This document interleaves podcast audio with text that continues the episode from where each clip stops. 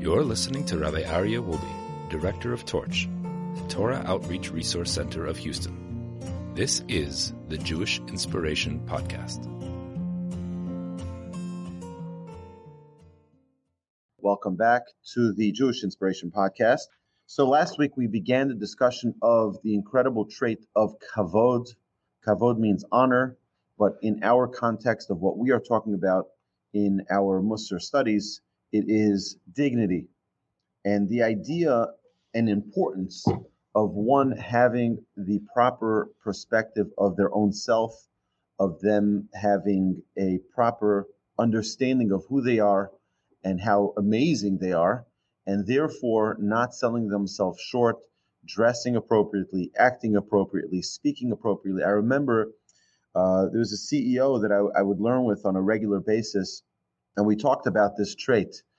And he said to me, he said to me, it's very interesting. He says, Rabbi, do you think that I carry myself with the proper dignity and kavod like you're talking about? So I said, yes, absolutely. You dress appropriately for the most part. I said, but that's till you open your mouth. And he had a toilet bowl mouth. You'd think this person, wow, he looks, he drives a nice car and he, he carries himself well. But then he starts talking and the, the speech, the, the choice of words that are used are undignified for the person he is. So he said, "Oh, I appreciate you pointing it out to me," and he's been working on that uh, tremendously. But it, that is also an, an example of how sometimes people don't realize that the words that we say, the words that we use, are perhaps I mean they they represent who we are, right? The words we use, the words, the way in which we speak, represent who we are. And if a person is of dignified stature, then it's it's definitely important for one to to um, to acknowledge that and to realize that the way in which they act is critical and important for them to um, to hold themselves to who they really do really are and should be. Uh, okay, so now when we talk about honor, there's another aspect of honor that needs to be understood, and that is that there's seeking honor. Right? The Mishnah tells us that there are three people who are removing themselves from this world. One of those people are someone who seeks honor, right? Someone, it says, Akina hatava v'akavod motzinas adam olam. Jealousy, desire, and urges, and honor remove a person from this world. Person can be doing great, but if a person is always seeking honor, he's always seeking recognition, he's always seeking to to uh, be noticed by others, what happens is it eventually it removes the person from the world. They do crazy things just to get that attention, just just to get that recognition. So it's something to be very very thoughtful of. Um, but we also see the Mishnah tells us the honor of your fellow should be as important and as cherished to you as your own honor. Meaning, honor is something that we all need something that we all need. Every single person needs honor. Even a child, the child needs their honor is defined in a different way in that they're recognized by their parents, they get the attention they need. Uh, a spouse, whether it's the man or a woman, some need it more, some need it less, some need it more at different times than others. But everyone needs to be recognized as a human being. And someone who sadly doesn't get that recognition people need to to be recognized by someone and everyone deserves to be recognized by someone. And what the mishnah tells us is that you know very well the things that make you tick. They make your friend tick as well. Your friend also needs honor. They also need recognition. So your friend's honor should be just as important to you as your own. We know that if if our honor gets gets hurt we can be offended we can be insulted we can be guess what? Our friends should be no less valuable to us than our own. And that's what the Mishnah, Mishnah tells us. Okay, now there's another thing of devaluing others. You know, I was watching an interview yesterday. There's a group in Israel, uh, two yeshiva students, uh, who started producing these short satiric videos. Very funny, very great sense of humor, really great. They were interviewed on several television programs in Israel and they were asking, what's the limit of your satire? Is your satire also going to go and, and, and, and mock uh, rabbis? Is it going to mock, uh, you know, dignitaries, uh, you know, prime minister, members of Knesset. Who is it going? You know, what what are your limitations? What are your limitations? And they said something so incredible. I think it's so important for the topic we're discussing. They said, "Who gives the right to mock people? Who gives the right to tear people's dignity apart just in the name of satire?" And I think it's such that that is the real there are very, uh, very funny things that you can you can produce without mocking people, without destroying people's uh, dignity, their morale, their their standing in the community, or the respect that people have for them. You can have funny things. You can you can create funny content without destroying people. And I wish in our American comedy world uh, that we can do that without destroying a president or their family or uh, or a congressman or a senator or a mayor or a governor or, or and it's on every side. We have to realize that we have every person has a father and a mother that thinks they're the greatest in the world. Every person has a spouse or a child or a or a friend who thinks that they're really really special. And when you make fun of people, it hurts people. It does a tremendous amount. It can do a tremendous amount of damage. So even if, if they laugh along, you know what? how much would we tolerate if people make fun of us and mock us? Even if it's a good laugh, it hurts. And that's something that the Torah warns us about. The Torah warns us about we don't, you know, just because you're called a newspaper, New York Times, Time Magazine, or any other paper, doesn't mean you have the right to say something called Lashon Hara, which is a biblical prohibition repeated in the Torah up to 17 times the prohibition of speaking negatively about another person. Oh, in the name of news, we can do anything. No, you can't. Now, if it's to warn people to stay away from someone who may be a dangerous person, okay, that's one thing. Even then, you have to have so many qualifications in order for that to happen. And in our world today, it's almost, you might be watching this and saying, this is the craziest thing I've ever heard. What do you mean? It's news. Or people say, well, it's true. Well, Lashon Hara is untrue. Slander is untrue. Then you have Motzi Shem Ra. Motzi Shem Ra, which is just defamation on falsehood. You're defaming someone on falsehood based on a false premise. So these are things we have to be very, very careful about because every human being has a dignity that needs to be protected. We see this in the Torah that we, the Torah goes out of its way to ensure that we don't defame someone, that we don't that, that we're able to save their dignity in so many different places. We, we don't. I don't want to get into, into that too much, but the Mishnah warns us that those who seek honor, honor runs away from them. It means we have to be very, very careful yes, we have to be dignified. Yes, we have to, and we'll talk about more details of how to eat and how to walk and how to talk and all of these details. But we also have to remember that running after honor, I, I only sit in the front of the synagogue. I, you know, I, do you know who I am? All of those those things that people feel too uptight about their own selves. Running after honor is dangerous, and the Mishnah warns us about that. If we run after honor, honor will run away from us. We have another commandment in the Torah, which we started on the end of class last week, which was mipnei takum. Before an elderly person, you shall rise up. You shall rise up. You should stand up for them. And then it says vehadarta pnei and you shall show honor before the elderly. It means it's not only to stand up, but also show honor. And the Talmud that we've been learning at the Thinking Talmudist series on Fridays, uh, we have gone through this whole piece of Talmud in Tractate Kiddushin 32, A, B, and uh, we, we have uh, we've gone into tremendous detail of the honor that we are required to show for someone who is an elderly person. Why? We discussed this that it's important for us to show the proper respect, the proper regard and dignity for someone who has lived life.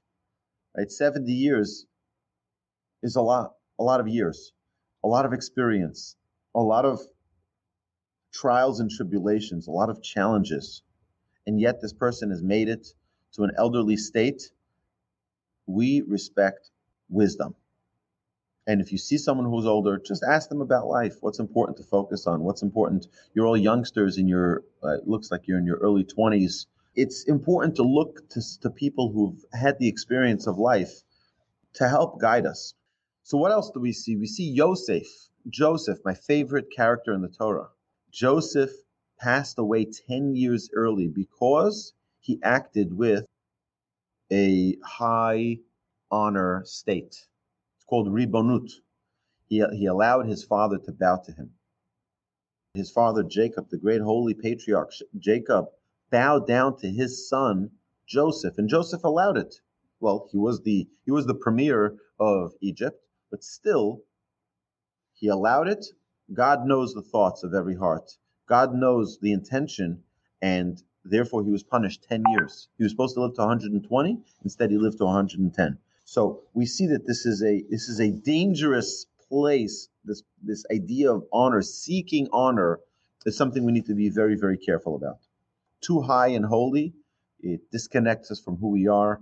It disconnects us from the real world, and it can have devastating effects. Okay, if we see, keep searching for our self-respect, we won't be able to honor others. That means only one who honors themselves can understand and honor someone else appropriately. If someone doesn't love themselves, they can't love someone else. Right? We say kamocha. You love you should love your fellow like yourself. This is in, in, in Leviticus, right? The commandment in the Torah, you should love your fellow like yourself. Well, if I don't love myself, I can't love other people. So we have to really take care of ourselves. We can't honor other people if we don't have self honor and self respect and self dignity. So we have to work on ourselves first to love ourselves to have the proper respect and dignity for our own selves before we can honor other people. We have to know what it means to, to be appreciated, to appreciate other people. We know it feels good when someone acknowledges, wow, you did a great job. It, it, it feels good. So we should bestow that same good feeling to another person. We think we are the center of the world and all honor is ours. I had a, an individual who told me once, he says, you know, honor is free. Honor is free. Other things cost you money. Honor, to give honor to other people, it's free. It doesn't cost you anything. I think it's a very, sometimes we might feel challenged to give someone a compliment because we, we're afraid, like, let's keep it to ourselves. Let's keep it to, the more we're able to bestow honor and appreciation and kindness to other people, the more honorable we become. It says, whoever runs away from honor, honor seeks them. It has a different effect. Okay, if we keep searching for, for our self respect, we won't be able to honor others. We need to learn how to honor. And that is very, very important that we have to learn how to honor according to each person. You know, the Talmud says, what's an example of the proper honoring of your father and mother. So the Gemara says, I'm going to take you to a non-Jew whose name was Dama ben Asina. Dama ben Asina, Nesina, his father, was a jewel merchant, and he had very special gems. And in the temple, they needed for the breastplate of the Kohen, they needed the 12 different gems, but they were missing one of the gems. And they put out a search we need that we're looking for this and this stone and this and this size and this and this qualifications. And everyone said, Oh, you should go to this guy, Nesina. So they go and knock on his door, and Dama, his son, opens the door and they say, Hey, we heard that you have such and such gem. They said, Indeed. Um, we'd like to purchase it. He says, Okay, hold on one second. He goes to the back and he comes, he comes, he says, I'm sorry, I can't help you right now. My father is sleeping. Father is sleeping, so wake him up. No, I don't wake up my father. Don't wake up my father. They say so. They the rabbis figured the rabbis didn't suggest that he wake him up, but the rabbis figured that he's just using this as a ploy to get more money. So they say to Dama ben Nesina, Dama the son of Nesina, they say to him, "Well, we'll pay you double the amount, two hundred gold coins for this, you know, for this rear gem." 200 gold coins. He says, I'm sorry, my father is sleeping. I cannot wake him. So they gave him 300, 400, I think they got up to 800 gold coins. And still, he was not willing to wake up his father to get them the stone. Okay, so the rabbis left, and they ended, ended up finding the stone someplace else at a much cheaper price, and that was that. So the Talmud says, oh, so from there we learn how to honor your father. From there you learn how not to wake up your father when he's sleeping. Okay. Talmud says, what was his reward for properly honoring your father and not waking him up? What was his reward? Talmud says an amazing thing. The Talmud says that later on they were they were looking for a red heifer for the temple, and he had that red heifer, and the same amount of money they offered for that gem, he got for that red heifer. And he was paid back for that honor. But for, for that honor that he properly showed for his father. So the obvious question is, okay, so if if we had a bunch of businessmen a breakdown in front of your house and you're the child, right? And they say, you know, we're willing to, um, we, we want to buy your father's car for two hundred fifty thousand dollars because we need to run downtown and uh, and close a deal, and it's it's right two hundred thousand two hundred fifty thousand dollars. And what do you say? I'm sorry, my father's sleeping. I can't give you his car. They're like, we're ready. We're gonna write the check. We're here's cash. You know, just like, no, no, no, no. I, I can't wake up my father. Absolutely not. I, I can't do this. And then they say, okay, five hundred thousand dollars. Please just give us your car so we can get downtown. This is, of course, before Uber and Lyft. We need this car. We need this car. Seven hundred and fifty. Okay, they end up not taking your car, and they take the neighbor's car. When your father wakes up, you tell him, "Hey, Dad, you're going to be so proud of me. You had these businessmen here, and they offered me five hundred thousand dollars in cash for your car, and I didn't take it because I didn't want to wake you up. And I, they say, "Are you crazy? What do you mean? What do you mean you wake me up? Such an enormous amount of money? You didn't wake me up for that." what would your father do? The answer is, is that Dama bin Asina knew his father. His father wouldn't want to be woken up for 400 gold coins or 800,000 or 800 gold coins. For no amount would he want to be woken up. And that's why the Talmud brings this as an example of someone who understood this is my father and this is the way I honor him. And for every person there is a different way in which you can honor them. There's a different way that the honor is expressed to that person. And that's what the Torah is teaching us. The Torah is teaching us that we have to understand what each person's unique form of honor is. To one person, it could be to have their coffee for them, right? A parent walks into the room, or by the way, there's a halacha that when a parent walks into a room, you have to stand up for them. When a uh, when they you know tie their shoes, you do whatever whatever is necessary right? But there are parents who say, stop it, cut it out, right? So that would be a form of dishonor. So you have to, right? You have to, um, you have to know who the parent is. But it could be that for a certain parent, it's having their coffee and cake on the table waiting for them. You have to know the parent. You have to know each individual. There's no one size fits all when it comes to honor, because every single human being is unique, and that is the the number one. We see this through all the traits. You have to know yourself and you have to know the people you're dealing with. We need to learn how to honor. We need to learn who it is that we're honoring and then appropriately distribute the honor the right way to the right person. Because what fits for one person doesn't fit for another person necessarily. And every person, what, what's honor for the father may not be honor for the mother. What's honor for the mother may not be honor for the father. One who eats in the marketplace, the Talmud says, is compared to a dog, and unworthy of being a witness to give testimony in court. What the Talmud says. The one who eats in the marketplace is not worthy of being a witness on the stand. He's compared to a dog. Why? Because a dog who eats in the marketplace has no self worth, no self dignity, no value for itself. They eat wherever they are. They eat in front of people. They're chewing on that bone. They couldn't care less. A human being shouldn't eat like that. We eat in a dignified way. I think I may have mentioned this before, but my rabbi told he was giving my rabbi talks about this a lot about having proper dignity and carrying yourself appropriately. So he said you shouldn't eat food with your hands. Obviously, there may be some exceptions to that, but as a general principle, one shouldn't eat with their hands. My rabbi would always say, one of the students said, Well, how can you eat pizza without your hands? She says, If you can't eat it without your hands, then don't eat it. Right? Eat with a knife and fork, you sit properly, you have to have proper dignity. It's also something my father would always say to us Like if you eat, you know you're eating soup, not to go to the food, to bring the food to you. It's also an idea of keeping yourself in a dignified way, to not lower yourself to the food, bring the food to you. The idea of having the proper dignity where we eat. Uh, I've, I've mentioned this in, in previous classes in these big box stores like Costco or some of the other uh, big stores.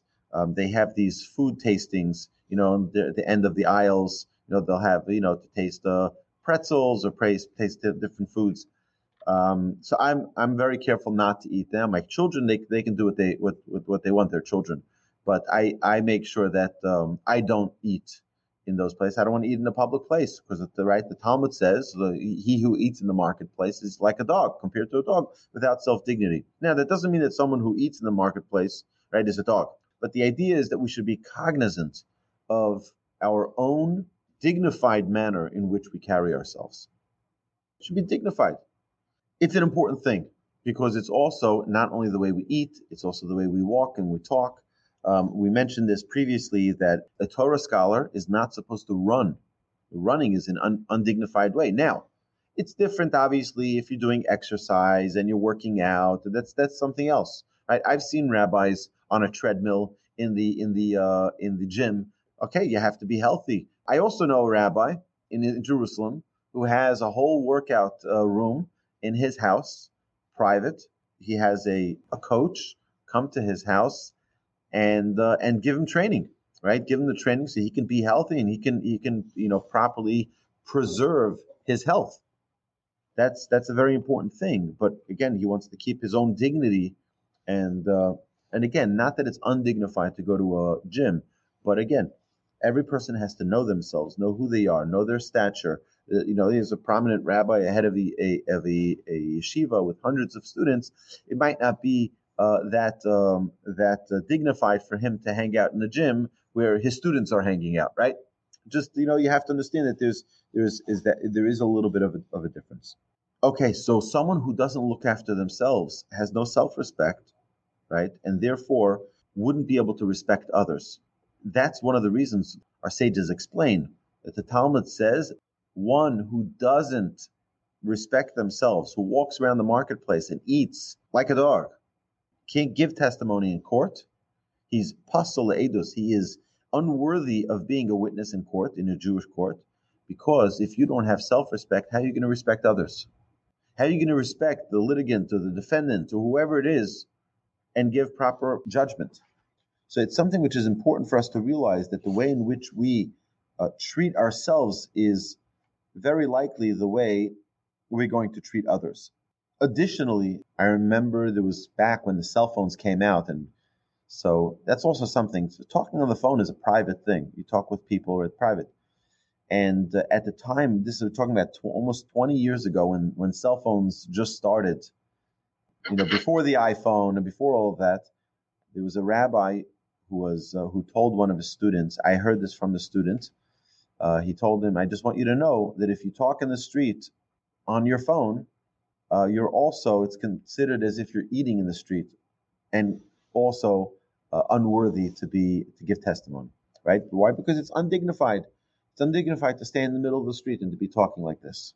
Should be a proper way in which okay. Now every person again has to know who they are. You have to know what's right and wrong for you. But the idea to at least think about it, to be conscious of, am I carrying myself the way I should be carrying myself?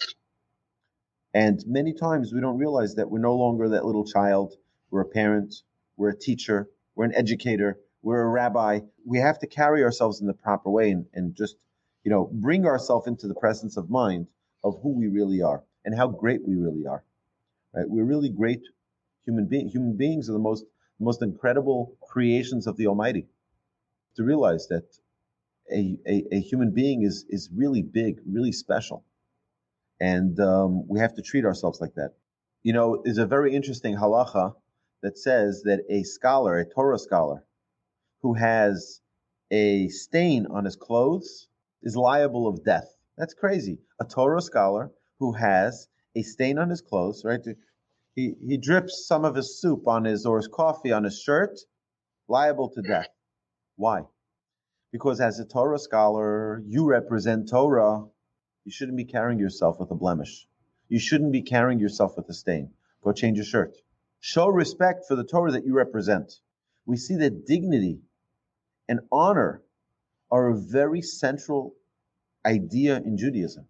Is it's not the same as any other trait. We have to have proper form when we are carrying the Torah, right? When you think about when we when we take the Torah out of the ark, everybody stands up. You open up the ark, everybody stands up already.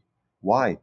Because the Torah. We said, how do you value something that is right? It, it, typically in the world, we value things by how much they're worth, right? How much are you willing to pay for this pen? That's how much it's worth. Not when it comes to human beings, not when it comes to something spiritual. When it comes to something spiritual, the value is by the honor that you attribute to it. The more you honor something, the more value it has.